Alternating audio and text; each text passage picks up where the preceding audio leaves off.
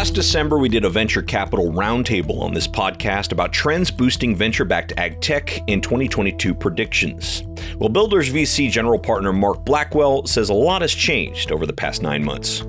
I think as an entrepreneur in the space, you, you have to think about growth, but you also have to think about in a world where there is an infinite amount of cheap capital, how you can build a profitable, long-standing business. And that is a dichotomy that's never been put into the playbook in the venture landscape because it always has been, you know, shoot for the stars, don't worry about net income.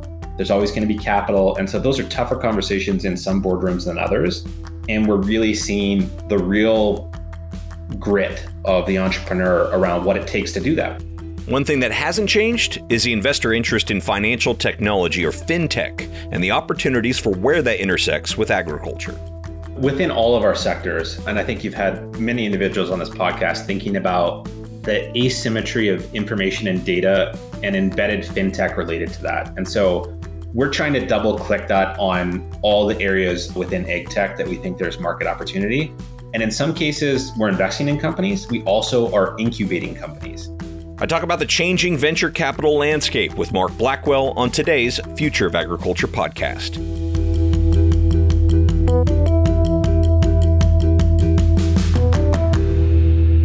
Fellow ag nerds. Thanks so much for joining me for another episode of the Future of Agriculture. My name is Tim Hammerich, and every week you and I get to hear from the founders, farmers, innovators, and investors shaping the future of the ag industry. Now, before we dive into today's episode, I'd like to recognize our quarterly presenting sponsor, which is the engine of Canada's agriculture industry, Calgary, Alberta.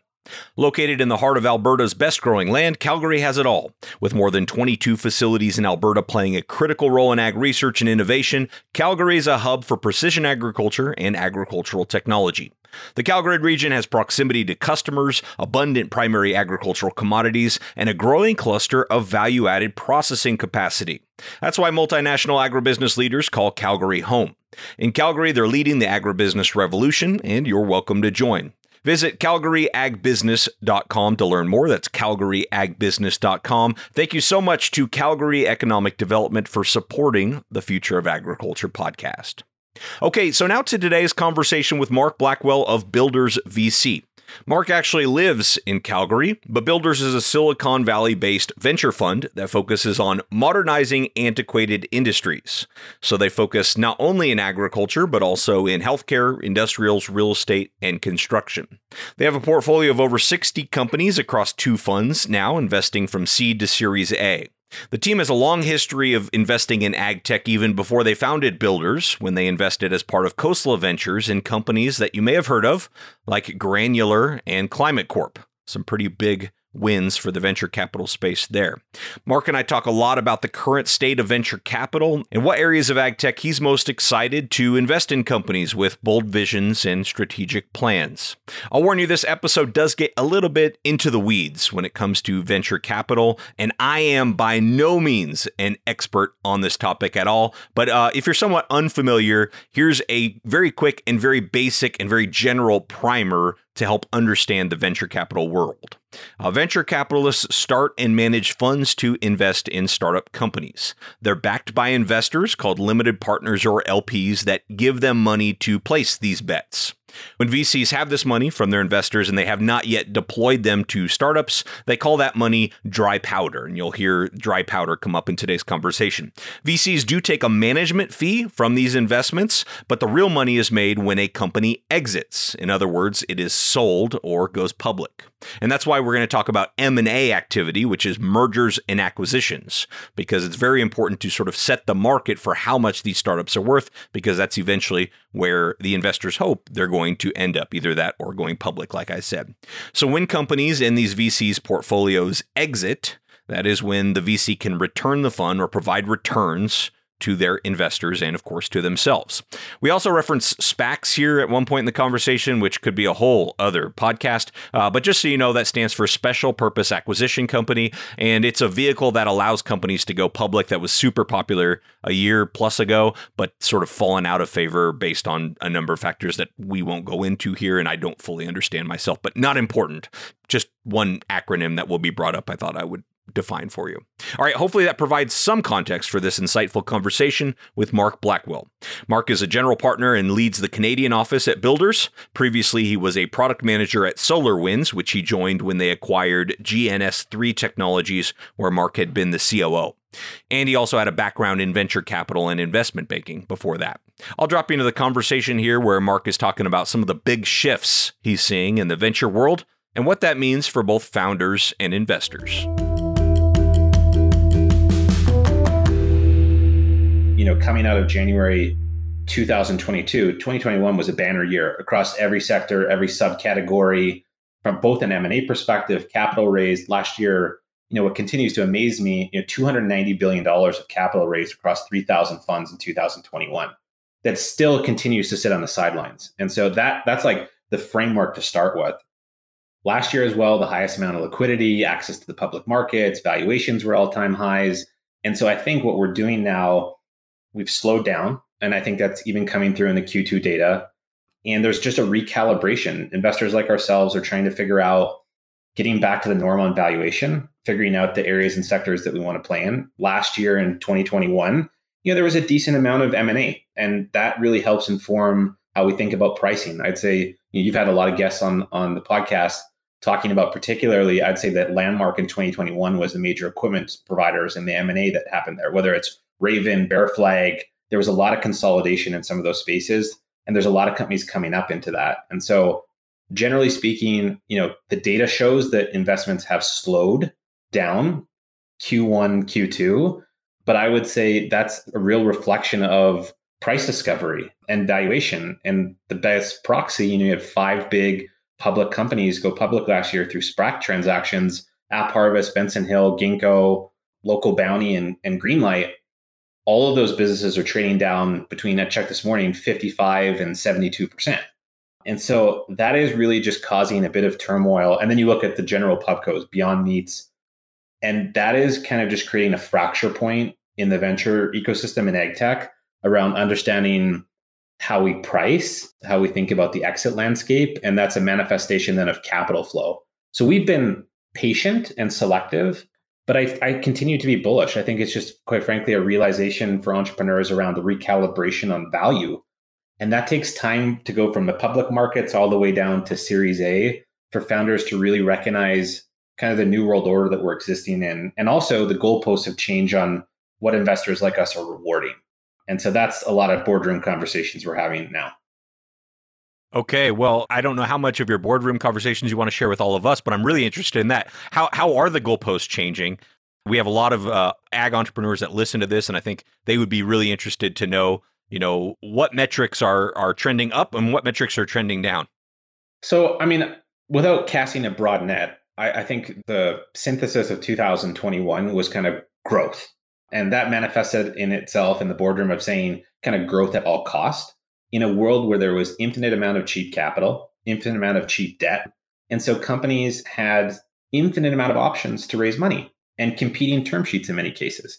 And so that drove exuberance and that drove the cost of talent and labor up. And so companies spent a ton of money, not necessarily realizing that things could correct, the story could come to a close. And that I think for us, particularly in the ag space, I have not seen more pitch decks in the past two quarters of entrepreneurs talking about how to get path to profitability. I've rarely heard the word profitability in the venture world, which is a part cause on us as VCs around what we rewarded. But I think there's a general recalibration that's happening now to be focused and laser focused around what it takes to get to even contribution margin positive and unit economic positive. And so those are the conversations we're having. Tough, for a lot of companies that you know never really had on the roadmap to think about growing a profitable business. And it sounds crazy that we're saying these things but i think that the market typically rewarded growth. And for a lot of entrepreneurs it's really settling in around the fact that there is an infinite amount of capital that's willing to pay 100 times forward looking revenue multiples. And we have to really think about showcasing a pathway. And i think as an entrepreneur in the space you, you have to think about growth, but you also have to think about in a world where there is an infinite amount of cheap capital, how you can build a profitable, long-standing business. And that is a dichotomy that's never been put into the playbook in the venture landscape. because it always has been, you know, shoot for the stars, don't worry about net income. There's always going to be capital. And so those are tougher conversations in some boardrooms than others. And we're really seeing the real grit of the entrepreneur around what it takes to do that. Because in many cases, you know, it's significantly reducing the size of the organization. It's significantly reducing the product roadmap strategy and focus and an element of focus back into the business plan. So I, I actually think it was needed, but it's a harsher reality for some. And the manifestation of that is you're seeing some of these fire sale like opportunities, companies that raised boatloads of cash. And I won't name them here, but there are a lot of companies that raised a ton of money in 2019 that have now been sold for kind of cents on the dollar. And, you know, we have this aging AR report at Builders looking at not the walking dead, but those companies that maybe haven't raised in 24, 48 months that are really fundamentally good businesses if they're right size for the market opportunity. And so we're really excited about that. You know, engaging entrepreneurs that maybe in a not a quasi distress situation, but thinking about, okay, we really need to think about the revision of the business plan, how we think about spend. I mean, you look at the best vintage funds in venture in history, 1999, 2000, 2007, 2008 are the best vintage performing funds in venture. Those are the biggest downturns and those are the biggest opportunities for recalibration. And so that's what gets me excited. We have $250 million of dry powder. That's what gets us excited about the next couple years. And in those fire sale situations, what does that look like? I mean, it, does it look like a major down round at a more appropriate valuation with a new business plan in place? Does it look like, you know, one of your current portfolio companies acquiring them? I'm sure the structure could take different forms, but I'm curious how that might play out. So I would say the tools in the toolbox, everyone's kind of coining, you know, flat rounds are the new up rounds. What we're seeing in the toolbox is companies opening up previous rounds at same valuations they closed last year. Uh, we're seeing an immense amount of appetite for insider rounds, just shoring up the balance sheet, working with management to get to 24, 36 months of runway. And then the third scenario, where let's say there's an immense amount of investor fatigue, you know, companies are putting themselves up for sale. And opportunistically, you're seeing even private companies. You look at the consolidation and roll-ups that Bushel has undertaken. You know, Bushel acquired Farmlogs. They acquired Grainbridge, which was a spin out. You look at iUNU that's acquired Cropwalk and Artemis.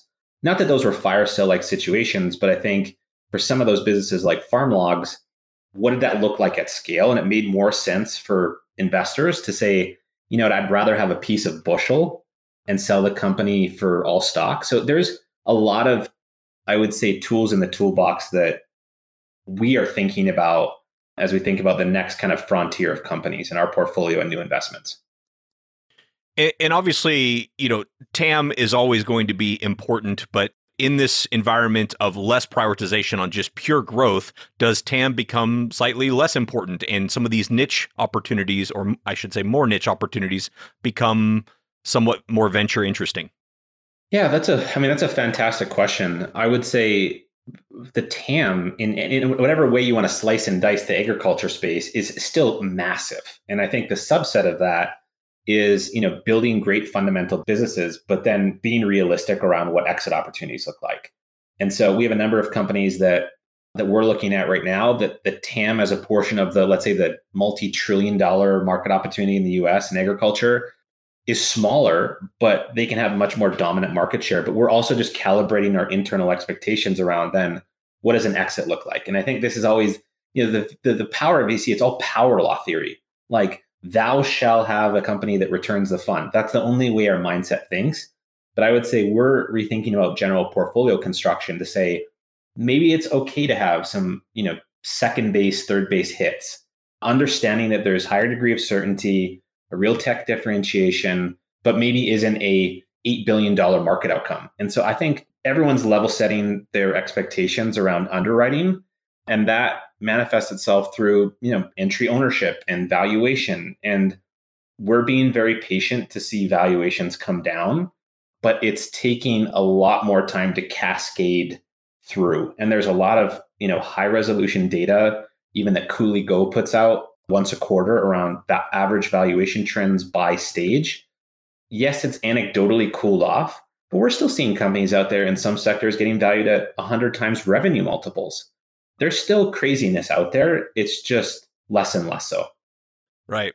Well, thank you for indulging me on these kind of VC insider type questions because I think that stuff is fascinating and it's it's a very dynamic industry right now. So it's it's pretty cool. But I do want to talk about you know the way you're looking at ag tech specifically. We started off by talking about uh, Granular and Climate Corp. You know, two companies that rode this wave of digitization in agriculture at the farm level.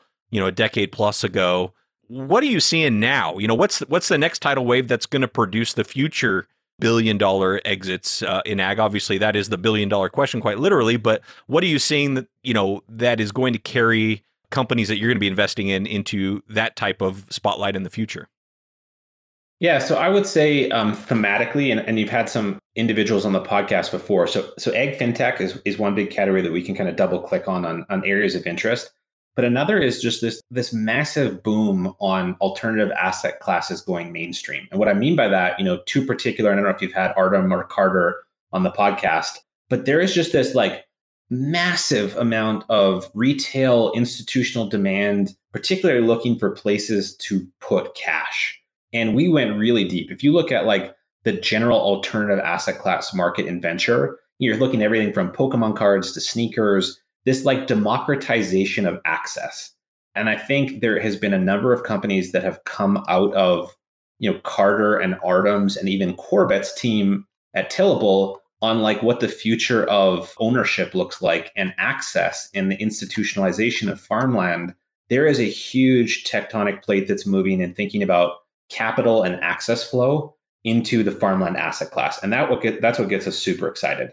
And so you look at just like we, we have prop tech as one of the big buckets in our portfolio, which is a fantastic analogy of just the differences in institutional ownership in commercial real estate versus the institutional ownership in farmland and the dynamics that are changing due to a number of kind of like macro secular trends.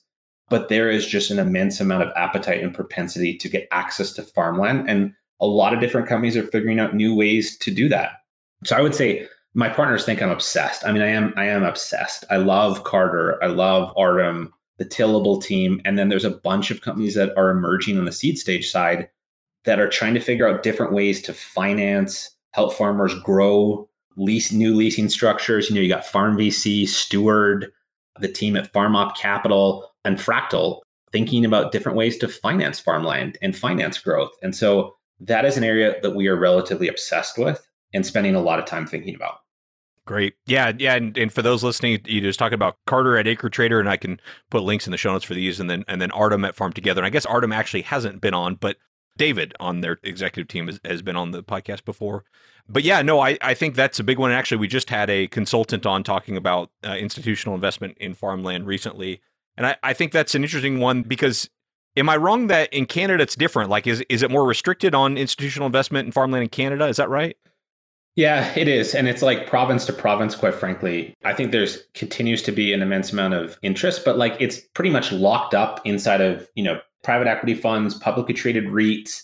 And so you think about the asset class for retail investors, there's not a lot of options in Canada or the US, which I think, you know, Carter and Artem and others are starting to unlock. And so we're having conversations with both of them about, you know, Canada. Carter just, I think, made their first investment over in Australia and so there are different like geopolitical and just regulatory components to thinking about how to unlock the asset class. But like I looked the other day, so I think Carter's up to 86 farms, farm together team past 36. Like there's a supply demand imbalance. Like both of those platforms have so much demand to invest that I think what's going to happen and be interesting to watch those platforms over time to see one, how the assets perform across the board. We all know how difficult it is to manage physical assets. It's not like sneakers at StockX that you put inside of a backhaul. You actually have to manage these physical assets. So both of those companies have grown very quick, but all eyes are on both of them to see, you know, are the cash yields that they represented to the investors going to be what they are? And the entry level ownership or entry level price they paid for these assets are going to they going to appreciate over time. Now, there's a lot of interest, but all eyes are on both of those two to see long term how they perform. That's really interesting. Cool. Well, what else? What else are, is kind of top of your mind when it comes to these massive trends that are uh, impacting future of ag? I mean, I think within all of our sectors, and I think you've had many individuals on this podcast thinking about the asymmetry of information and data and embedded fintech related to that. And so alternative asset class is a derivative of fintech in my view because they're basically supply demand mix trying to find investors that want access to the asset class and then some proprietary secret sauce to finding the land and managing the land. We're trying to double click that on all the areas within ag tech that we think there's market opportunity. And in some cases we're investing in companies. We also are incubating companies that we just can't find a market opportunity in.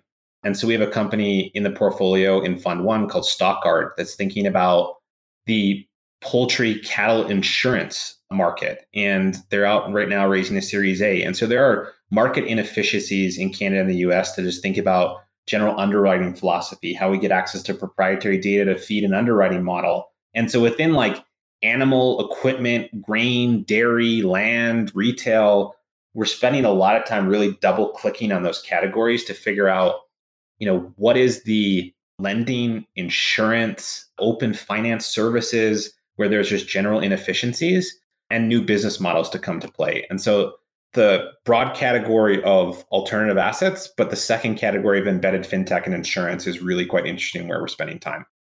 Yeah, maybe talk about Stockguard a little bit more because I, I saw them on your website and I thought it kind of stood out to me. I had recognized a lot of the other names. I hadn't recognized that name, but the, the website says an insurance company that leverage epidemiological expertise and data in order to underwrite livestock production risk. So it's basically collecting more data on the animals themselves in order to underwrite the risk. Is that right? That's absolutely right. Yeah. And you know, access to that data has been really hard to find. You know, you got general actuarial models. And so the company is you know, taking a number of, you know, off the shelf, but also proprietary data sets to figure out, you know, how do we build better models, whether it's avian influenza, and try and figure out a way to better underwrite risk down to the kind of the individual animal level. And so, you know, they've really spent a ton of time trying to collect the right information, build the better mousetrap and underwriting algorithm to then figure out how we underwrite. So I think they've just actually issued their first $2 million of policy. And so we're now spending a lot of time in the field collecting data and then really calibrating the models to see how they work in real time. Okay, cool. Well, I, I love examples of fintech because honestly, I get a little bit exhausted with people using the word fintech and not defining it, you know, almost like blockchain or something like that, where it's just like, okay, well, just tell me what you mean. But I think that's a great example of insurance where there's perhaps some efficiencies that could be had if you have more intimate data, I guess I'll call it, about the animals themselves. Yeah. And I mean, we've got another analogy in the portfolio in the in the construction pace with a company called Foresight. And ultimately like you can build a better mousetrap but access to proprietary data. So this company started as a tool called SafeSite i think they had a thousand plus customers collecting information around safety compliance in industrial construction and actually agriculture mostly focused on worker comp. And so the idea was you know if we can help a company and create an index and a score to delineate between you know my and your agriculture operation and my and your construction company around like safety compliance and incidents then we can build a really effective actuarial model and pricing as long as we have compliance and buy-in from the company. And so we invested in this company two and a half years ago. They most recently passed 50, 60 million dollars of gross written premium. And you know, that's important top line, but what's more important is like how we reduce loss ratios. And so in the agriculture space, if you've got better compliance and better buy-in on general work safety, your likelihood of having incidents on the work comp side is going to be significantly reduced. Therefore, we have a better pricing model. And so there's instances like that that we're seeing across, obviously, with Stockguard and livestock, Foresight in the worker comp category, which has a good chunk of customers in the agriculture space that are just figuring out how to use better data to price and then also help end customers reduce premiums. And so that's a real kind of manifestation of like, you know, using data to better build a better pricing algorithm. Yeah. No, it makes total sense, and I could I could see the parallels to lending as well. It's ways to assess risk that uh, are with modern times because we have access to this data that's going to be a lot more reliable than just whatever we've been using in the past century, which doesn't seem to have changed very much. No, it hasn't. It's just I guess it's the, the biggest challenge. We have another company in stealth right now that's looking at the dairy lending space and so we'll come out of stealth soon, but trying to figure out the general inefficiencies of how lending happens in dairy, you know, based on the asset value of the land versus the individual cow level data. If we had individual cow level data and individual cow yields and animal health information, could we underwrite at the cow level? And I think just the way that underwriting models are built in that space, it's on this aggregate land value as companies think about expanding. Ag banks haven't necessarily like innovated around the edges around how to use those data. Now, getting access to that data is the hard part, and then feeding that into a model. But I think there's just general inefficiencies and general market dominance by the big players in the US and Canada that there's just ripe for opportunity. And so this may be a path to nowhere, but we have conviction that I think that if we can get this information on dairy, then there's opportunities for us to think about a broader wedge strategy there. So more to come on that in the coming weeks. Oh, that's great. You know, it, it definitely reminds me of, of another one of your portfolio companies, which is Soma Detect, and their ability to provide that that level of data. Very interesting. Yeah, and you had Bethany, I think, on the on the podcast last year. Yeah, yeah, she's wonderful. So no, that's very very cool. This is this is gold. I'm really really enjoying this. I appreciate you you sharing all this because it, it's bringing a lot to light. One question I have as a venture capitalist, you sort of have to think about not necessarily what the market is demanding today, but what it will be demanding in the future. And so, in a lot of that, it has to do with incentives, like you know, regen ag. Take for example, right now, small subsegment of the farmers, in my opinion, seem to be really driven to embrace regen ag. And so, if you're going to invest in something like regen ag, you have to believe that the incentives will be there in the future in order for them to do so. You know, how do you do that? Because to me, sometimes I look at venture capital and I see people trying to push a future that that they want to have happen on customers that don't necessarily want that future. And so, you know, how do you kind of reconcile those uh, future incentives and kind of try to project out when they might manifest themselves? Yeah, that's a fantastic question. I mean, in some cases there's a direct attributable immediate ROI. And I think in some of the cases you take Bear Flag and some of their comps you know, it's an easy translation to think about like the human cost element. We have another company in the mining category called Safe AI that is basically kind of Bear Flag and Sabanto for mining and construction. Well, in the mining space, $350,000 per truck per year in an operator that you're eliminating. To a mine operator, you're dealing with a disparate blue collar labor in remote applications. And this migrationary talent of trying to find people is really hard. So that is like on day one, we can go into a farmer or a mine site and say, look, we can eliminate this cost from you. And the farmer can relatively understand that. What we're finding in the fintech broad space is like it's very relational driven. And this is a very generalized statement, but like Mark as farmer has had a relationship with Bill at Rabobank or any one of his providers for the past 20 years. He's banked Mark, he's provided credit, he's provided me insurance, he's provided me equipment financing. And so you come in with this new shiny solution that you can demonstrate potentially the fact that they can have savings in their premiums or potentially a reduction in the interest rate on how they think about lending. And what was most interesting to us in the field is sometimes that actually doesn't matter because the embedded, ingrained relationships in some of these regional ag banks is I actually trust this individual. I've banked with him for 20 years, and this new shiny object that you're asking me to put tags and collars on my cows and collecting all this information and giving me all my yield information to give me a better interest rate on my lending product that is tough. And i think the realization of some entrepreneurs that's in great and that's in all of our industrial sectors that we play in. But in, in agriculture you know this. I mean you've seen you've had entrepreneurs come in that like that translation piece is super important and for some of these fintech like solutions we have another company called farmers risk, you know, the translation of how to think about hedging, proper hedging, and the translation of the ROI to the farmer just takes time. And the hand to hand combat nature of some of these things is really hard. Now, Indigo, you know, paying forward on some of the prices and giving farmers like a direct ROI on carbon is interesting, but like I still haven't seen the right mousetrap. And you've had many of these individuals on the podcast around like the price of carbon and regen ag and what it would take to convert and the financial incentive and how that's aligned correctly that's a big question mark for me i haven't figured that one out hmm uh, well, this is getting a little bit back to our earlier conversation, but it's where my mind went. You know, when do you decide to incubate a company versus kind of keep looking? How does that decision go, and what does that look like from a, a structural standpoint? I would say we're very much like um, I mean, venture funds are weird, right? You're either top down, you see everything that comes in. We look at 2,000 deals, we make investments in six, or you're bottoms up, like very thesis driven and thematic driven. I'd say we're hybrid of both, but where we do spend time thinking about like market inefficiencies. And this is just through a manifestation of our portfolio companies being like, hey, there's this huge gap we see in the market. And so we'll usually do like a massive scan. And so we did that with fintech. We looked at, you know, land general, livestock, and equipment. We go out there and scan and meet every single company in that space. We come up with a general thesis that we have. And in some cases, there's just no company, but we have amazing entrepreneurs. I mean, we've been investing collectively as a team for 40 years.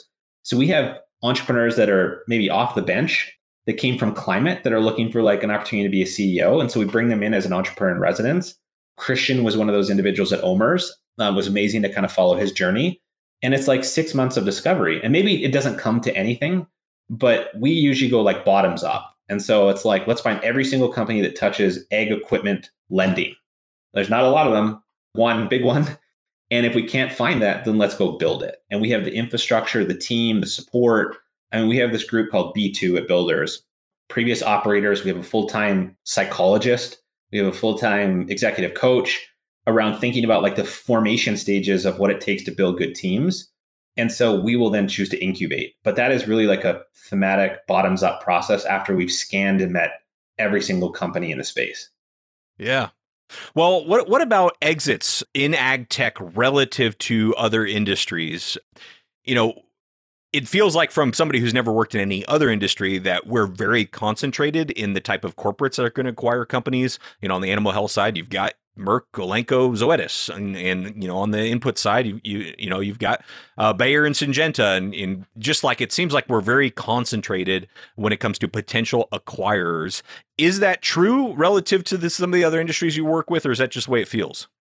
No, I mean I think that um, it is relatively true. I would say you know in 2021 there was what 50 ag tech M&A transactions in 2021, but heavily dominated by Deere, CNH, and AGCO but, you know, would any of us guess in a pretty significant way that the fastest growing acquirer in the space would have been TELUS, traditional telecom communication company up in Canada? Uh, three years ago, if you would have placed chips to say that TELUS would now have seven or eight bolt-on acquisitions in the agriculture space, you would have you would have been crazy. And so I think that like that is starting to emerge. We're starting to see non-traditional, straight down the fairway acquirers of some of these businesses looking at opportunities to leverage their access. And so you, know, you look at TELUS as a non-conventional ag investor that had built a really good powerhouse team. They took the playbook that they did in healthcare and they rolled it into ag. And so those emerging players outside of the traditional OEM manufacturer equipment providers, there's still going to be massive consolidation, I believe, in that space. You look at FarmWise, Verdant, Carbon, autonomy. There's some amazing innovation, and they all are heavily competing with each other on a race on innovation. Deere has been far ahead of the curve, but I imagine there's going to be continued consolidation in that space. There's going to be a couple winners that come out of that.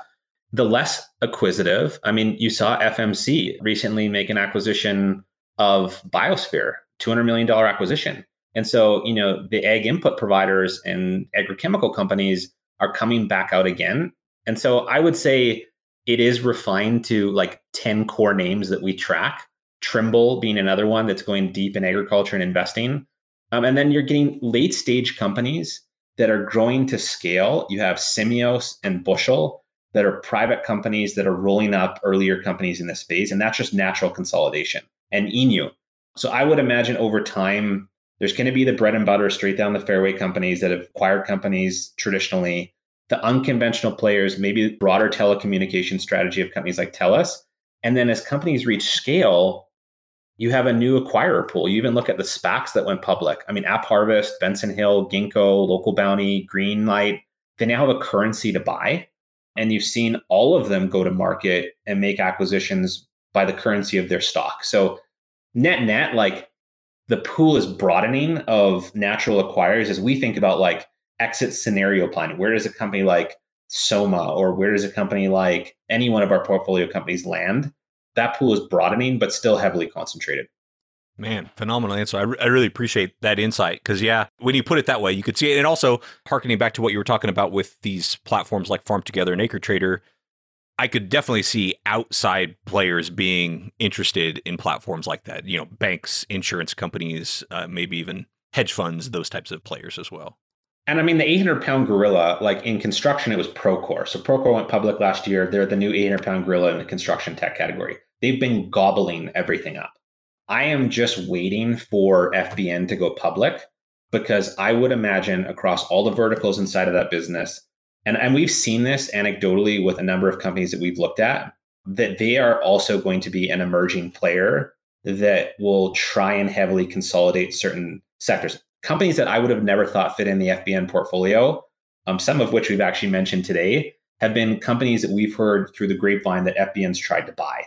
And so everyone's waiting, like anxiously waiting for FBN to hit the public markets and see how it reacts. But I analogize FBN to Procore and construction. And we're going to see, I would say, an immense amount of consolidation and immense amount of competition for acquisitions once FBN goes out. So, I mean, that's what gets us excited. Like, not that you can bake on FBN rolling up the space, but they are going to be a new emerging 800 pound gorilla once they hit the public markets or even before to be a natural acquire for some of these companies. Very interesting. Wow. Well, I, have already asked some variation of this question. So if you don't have anything that you want to add, that's fine too, which is, you know, what areas as as a VC and ag tech are you wanting to see more founders, wanting to see more companies? Uh, you're incubating some um, already, but uh, is there anything you'd like to speak to that's like, where are the companies that are doing this or attacking this problem in some unique and interesting way? I mean, I imagine fintech is is probably you know the broad category but anything else you'd want to add to that you know i think that you know it's funny i was listening to janette's comments on kind of broader marketplaces and the inefficiencies that exist and some of her experience um, with her previous company but you know there's companies out there like tractor zoom or we have a company in the industrial equipment rental space called dozr that i think that like the broader digitization in like payments and infrastructure and lending even auction houses like you know tractor zoom is a fantastic example that's taken like a very brick and mortar approach to think about like auction houses and the digitization of sale of farmland equipment,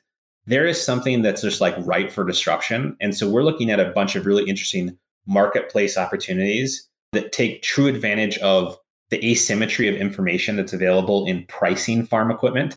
And so marketplaces. And then the third thing I would say that we're spending a lot of time on is thinking about like vertical labor marketplaces. And we saw during the pandemic even just with the ability of migrant workers to come into the US, on how hard it's been to recruit, retain, keep good talent.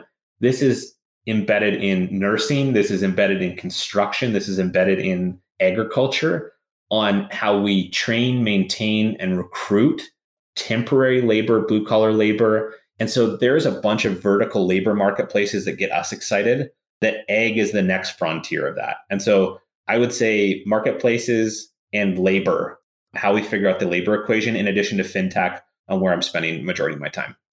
Man, this has been so good, Mark. I really appreciate this because I feel like my head's been spinning and thrown off my game as an interviewer, but every answer you're giving is gold. So thank you. A- anything else, though, that you'd like to add, either double down on that we've already talked about or something new you'd like to bring up before I let you get on with your day? No, I don't think so. I mean, the selfish plug for for Canada. I mean, I think that you see the work that Farm Credit Canada is doing. I think they've now made seven investments in venture funds. They're trying to get access to capital. I think there's the right tech ecosystem up here. And in Calgary, I mean, SVG Thrive opened up their Canadian headquarters in Calgary. So there's a lot of good movement and like geographical expansion. It's aligned with our sectors. There's great previous entrepreneurs. So yeah, that'd be my only like selfish plug as a Canadian, I'd say.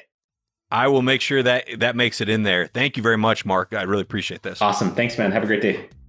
Well, thank you once again to Mark Blackwell for being on the show. Go learn more about what they're doing over at builders.vc. Link, of course, will be in the show notes. And special thank you to friend of the show, regular guest co host Janette Barnard for making the introduction to Mark.